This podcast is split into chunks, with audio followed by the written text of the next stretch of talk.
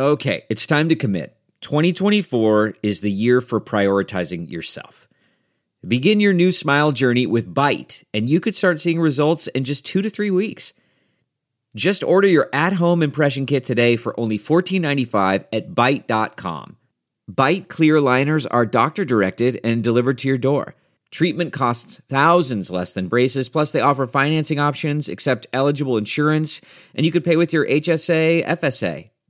Get 80% off your impression kit when you use code WONDERY at Byte.com. That's B-Y-T-E dot com. Start your confidence journey today with Byte. Fox 2 presents Hancock and Kelly. Welcome to Hancock and Kelly here on Fox 2. Happy Sunday to you. On the right, right over here is John Hancock. Good morning, everyone. He's in his normal spot. The other guy who normally sits here, we have no idea. So that's Braxton Payne again with us. Good to see you, Braxton. Good morning. Welcome. And I'm John Brown. Big story this week the impeachment proceedings begin this week. House Democrats announcing televised public impeachment hearings will begin on Wednesday, starting with top diplomat to Ukraine Bill Taylor and Deputy Assistant Secretary George Kent. Then next Friday, Marie Yovanovitch, the U.S. ambassador to Ukraine who was fired by President Trump. Those open hearings will be an opportunity for the American people to evaluate the witnesses for themselves. It comes after House investigators released more than 300 pages of Taylor's testimony from his bombshell deposition, where he revealed it was his clear understanding security assistance money would not come until the president of Ukraine committed to pursue the investigation. Taylor also discussed his concerns with Trump's personal attorney Rudy Giuliani's involvement with Ukraine policy, calling it a nightmare. House Democrats hoping Taylor's public testimony will help shape their abuse of power case against President Trump. If you want to initial hit, someone to describe exactly what took place, I don't know if anyone's better than Ambassador Taylor. Sources telling CNN the White House worries what Taylor will say in public testimony. His earlier deposition was seen as damaging, alleging an explicit quid pro quo with Ukraine, with Trump freezing military aid in exchange for Ukraine announcing investigations against the president's rivals for political gain. Trump's Republican allies continue to change their defenses, including highlighting this part of Kurt Volker's testimony, telling lawmakers, I didn't know that there was a quid pro quo. His account is consistent with the fundamental facts. There was nothing wrong on the call transcript. Other Republicans taking it a step further. What I can tell you about the Trump policy toward the Ukraine, it was incoherent. They seemed to be incapable of forming a quid pro quo. Meantime, the Washington Post this morning reports that Attorney General William Barr rejected a request from the president to hold a news conference, publicly declaring he did not break any laws during his July 25th phone call with Ukraine's leader. Despite the report, some House Democrats still remain cautious of Barr. Perhaps it is a measure that he sees of the gathering storm clouds on the horizon, and he's being just a tad bit cautious here. But frankly, I'm not terribly trusting of Attorney General Barr, so we'll see. All right, good news, bad news, I guess, when you boil all that away. The, the good news is there's no quid pro quo, according to Lindsey Graham. The bad news is you're inco, what was his word? Incoherent policy. That's what he said. That's not good. All right, looking ahead to this week, what are you expecting to see? Well, you're going to see, I think, more of the same. So you, you've had this story's been out now for five or six weeks. The basic facts of the matter when the when the original notes from the original call were released, it is what it is. And now you've had all these witnesses behind closed doors uh, saying essentially what happened. Nothing new. There's been no new information in any of this. And what's going to happen in, before the public this week is you're going to have those public testimonies. I think they're going to be contentious, rancorous. Uh, I don't know that the public's going to pay that much attention to it. We'll see. Well, he's exactly right, Braxton. Impeachment numbers here, it used to be a big deal. These polls that have come out show this isn't even resonating with the most Americans. They don't even care about this. Maybe it's because there have been so many controversies that it's like, oh, here's one more. But it doesn't seem like the American people really care this time, which is strange. They've, they've tuned it out for sure. And the other thing is, is, is you're going to get the news where you want to get the news. So you're, who's going to watch C-SPAN and is going to watch these open hearings and form their own opinions? That's going to be tough to do, especially with, you said, six weeks of this. I mean, let's be honest, it's been eight, 12 weeks. So who knows, you know, are they going to listen, listen to Rush Limbaugh or Rachel Maddow, and then they're going to form the opinions on the summaries of the hearings? So is anybody really going to watch C-SPAN and form their own opinions on what's going on right now? And you see it in the impeachment numbers; they really haven't moved much. Um, you're still about anywhere from 50%. Let's just say 50-50 is really where it's at right now. And you know, where do you go from here? You already know how this is going to turn out, right? It's one of those where you right. know the end of this novel to where if it gets through the House, unless there's some bombshell that comes out, the Senate's going to vote it down on the first day and this thing's over. That leads us to next year into the election. I don't know that we're going to find anything unusual here, surprising at this point. No, I mean it's uh, style points at this point, and and who conducts themselves. Uh, I think the Democrats have a little something to lose here if they are if they are perceived to be unfair uh, in the process, and so they're gonna they're gonna need to go out of their way politically to appear to be treating everybody fairly here. But I, it's not going to change many people's minds, and you're right. It's the Senate's going to you know take care of it and will be done. And I know the defense for Democrats is, well, we still have to do our job. Even yeah. though this may not turn out the way some of us want, we can't not do our job just because we know that the Senate is going to kill this. Thing. Yes, it's a quicker process than I think what it would normally be. I mean, they're, they're looking on track to vote by Christmas. Um, I think it, that's a pretty hefty timeline with recess and Thanksgiving, and then you have your, your, your December recess at, after Christmas. So Democrats want to get this done. Um, they want to be able to have an open process, check all the boxes, and let the Senate do what the Senate does, and let's go into 2020 and run a really great campaign. Okay, a couple big questions coming up this week. Several non-traditional news outlets have given out the name of the whistleblower. We're not naming him, even though his name's all over the internet, because at this point, it's not the right thing to do unless we find otherwise. Okay, there are things, though, that we find troubling about his past connections, including what we now know about Russian meddling and how his private testimony actually came about. But we do know his attorney, and we are naming the attorney because of his past public statements. The attorney, Mark Zaid, wrote two years ago hashtag coup has started, first of many steps, hashtag rebellion, hashtag impeachment will follow ultimately. He later tweeted out, I believe it was a couple months later, that CNN is going to help with impeachment and bring this president down. You know Republicans are going to bring this up that the whistleblower, even though we may not name him, had an attorney who had set this wheel in motion two years ago. Yeah, I mean, look, they've been they've been trying to get rid of Donald Trump since you know the day after he was elected, uh, long before he was even inaugurated. And there's been a concern. One of the things that that makes this case seem less significant to people is that it's just here's another here we go again. You know, they've been they've been trying to get rid of this president for going on four years now.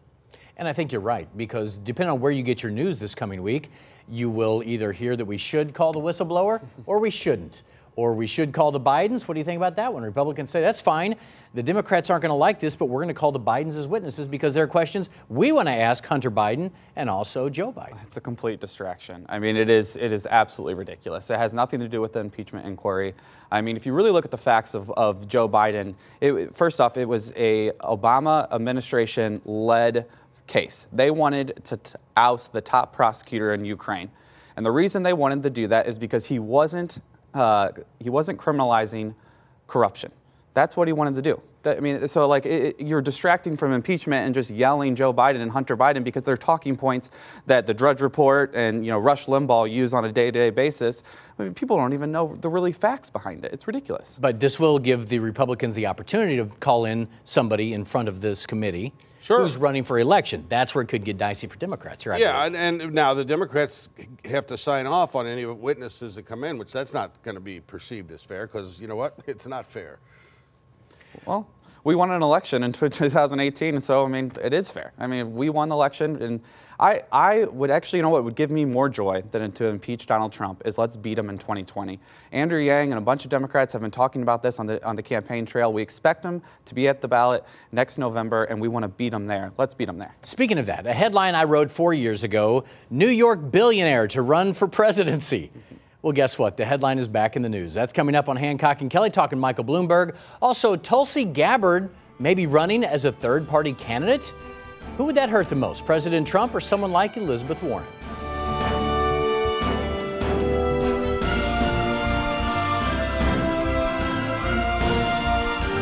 To hear more, listen to the podcast. Just search for Hancock and Kelly well, Democrats had a pretty good week in some elections around the country. The race getting the most attention in Kentucky, where the Democrat appears to have edged out a victory.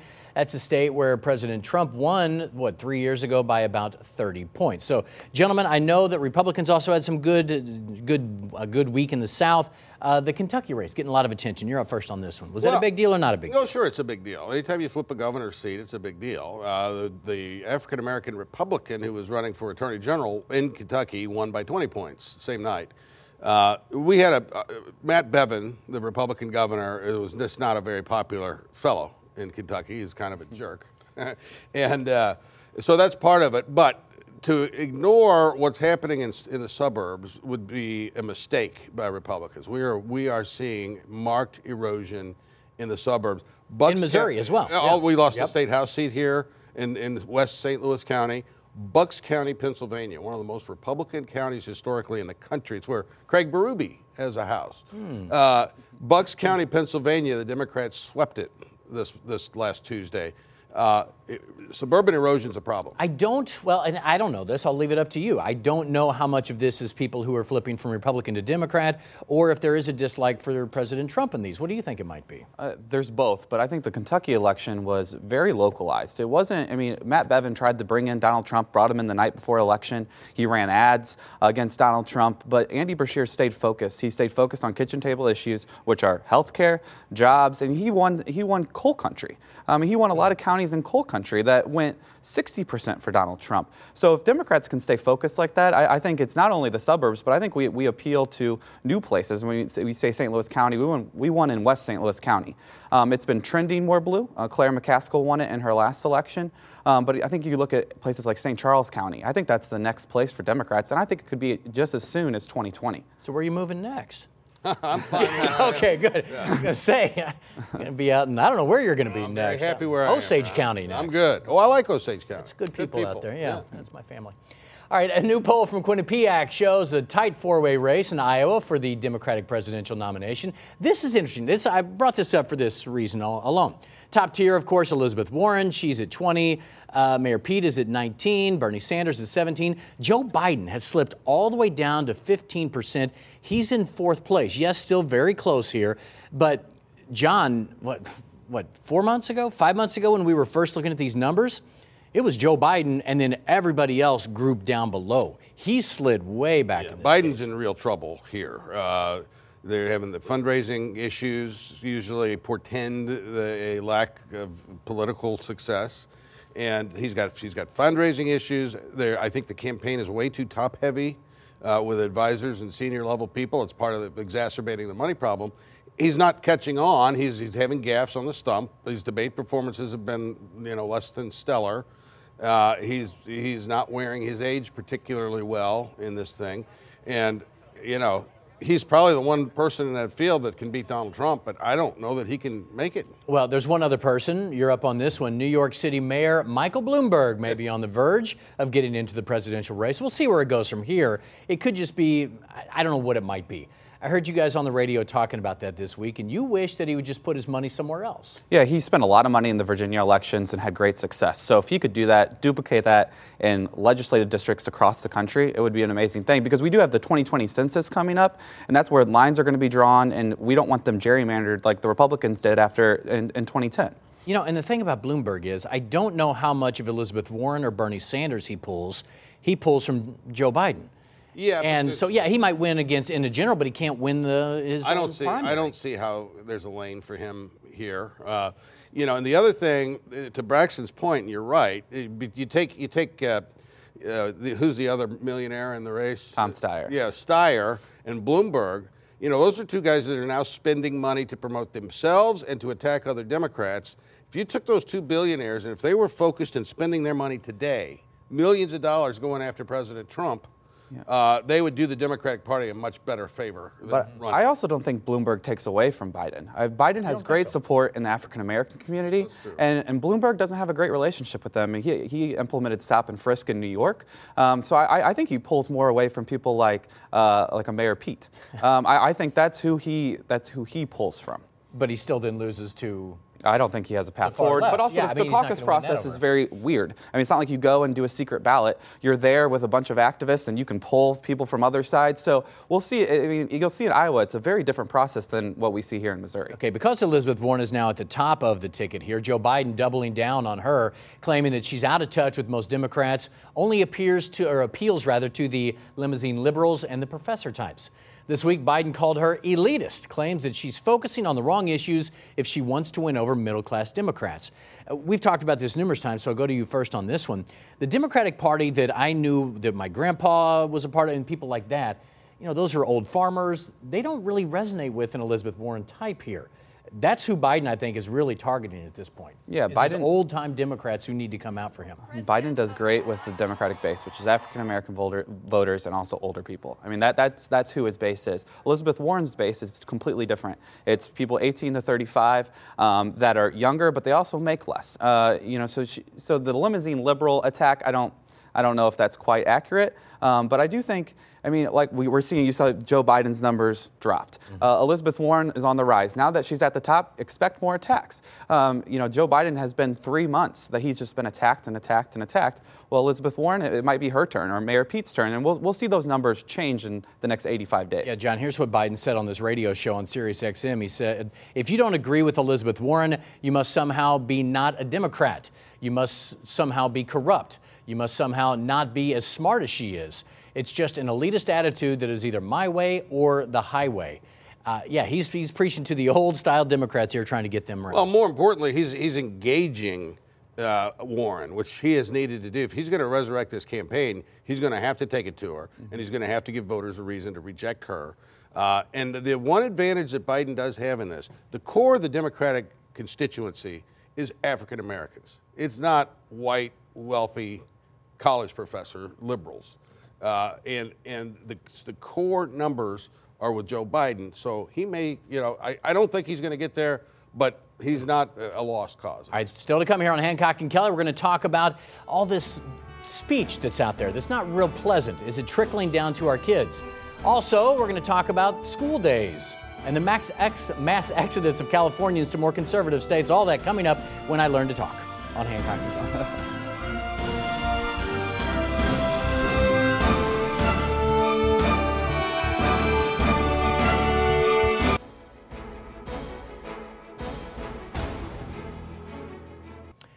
All right, time for a little news potpourri today. This is going to get very interesting. So, there's a story that came out this week at one of Donald Trump's rallies, and one of the lawmakers there said something that got my attention because a super a school principal actually talked to me about this. Roll this tape. And you know what our Democratic friends have done for him? Speaker Nancy Pelosi is trying to impeach him.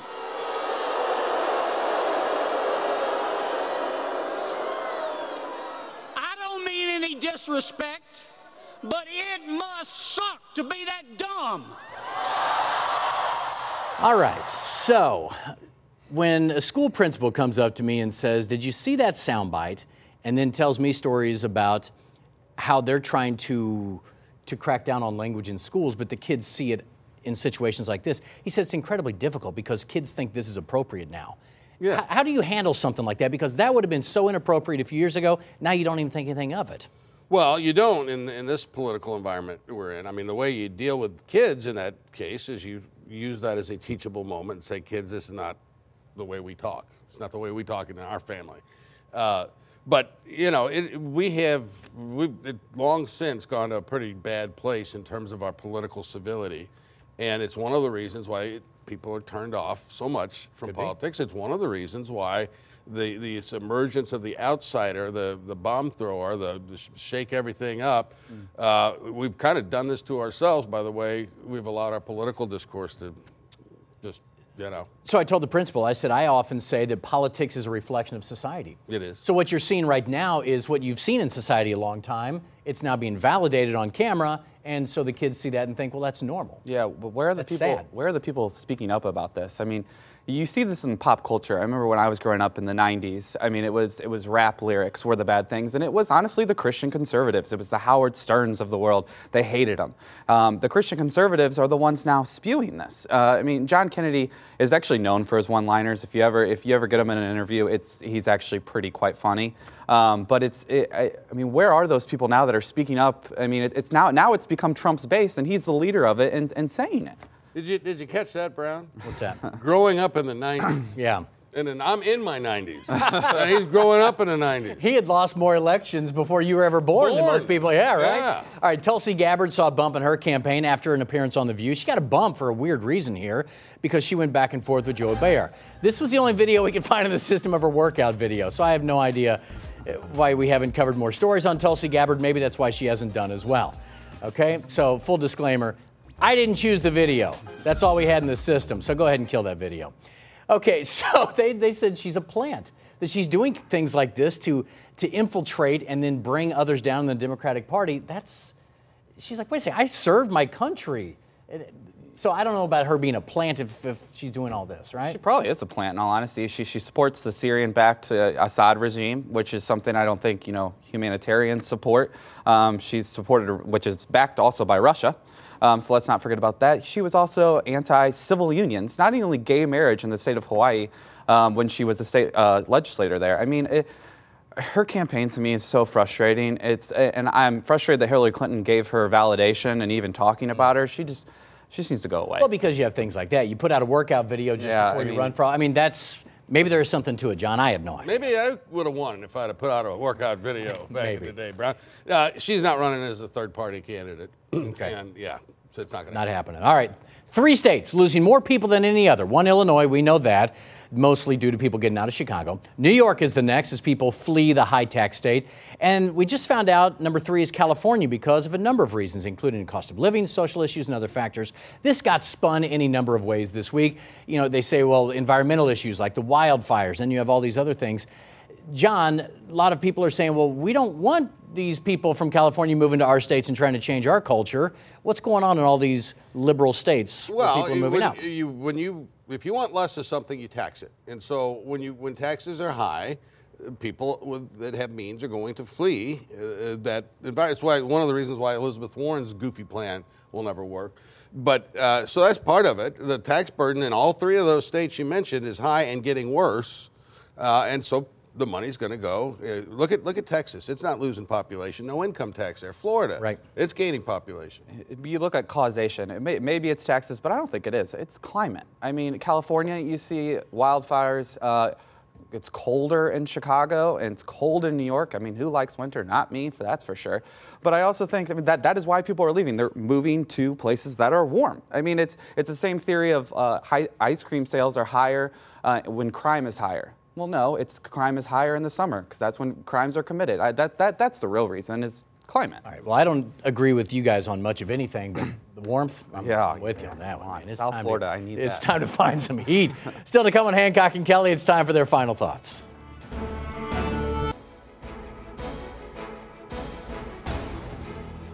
Time for final thoughts here on Hancock and Kelly. Braxton Payne, you're up first today. What you Yeah, got? I just want to say happy Veterans Day. Veterans Day is tomorrow. Um, but also, we want to think about it's not just one day, we want to honor them every day. Uh, average of 20 veterans a day commit suicide. So we want to think about them and make sure that we take care of our veterans because they took care of us. All right, John Hancock. I couldn't couldn't have said it any better. Veterans Day is a very important day, and you know this is the first time, so really since Vietnam, where we have so many returning from combat uh, back into into our country and trying to assimilate in with a myriad of mental health issues and everything else. Not to mention the physical uh, issues that uh, so many veterans have. So remember our veterans this week. All right. Again, if you missed any part of the show, you can download it right there on your smartphone. Search out Hancock or Kelly. Braxton, always good to see you. Appreciate you being here last couple of weeks. Fox News Sunday with Chris Wallace is next. We'll see you back here next Sunday.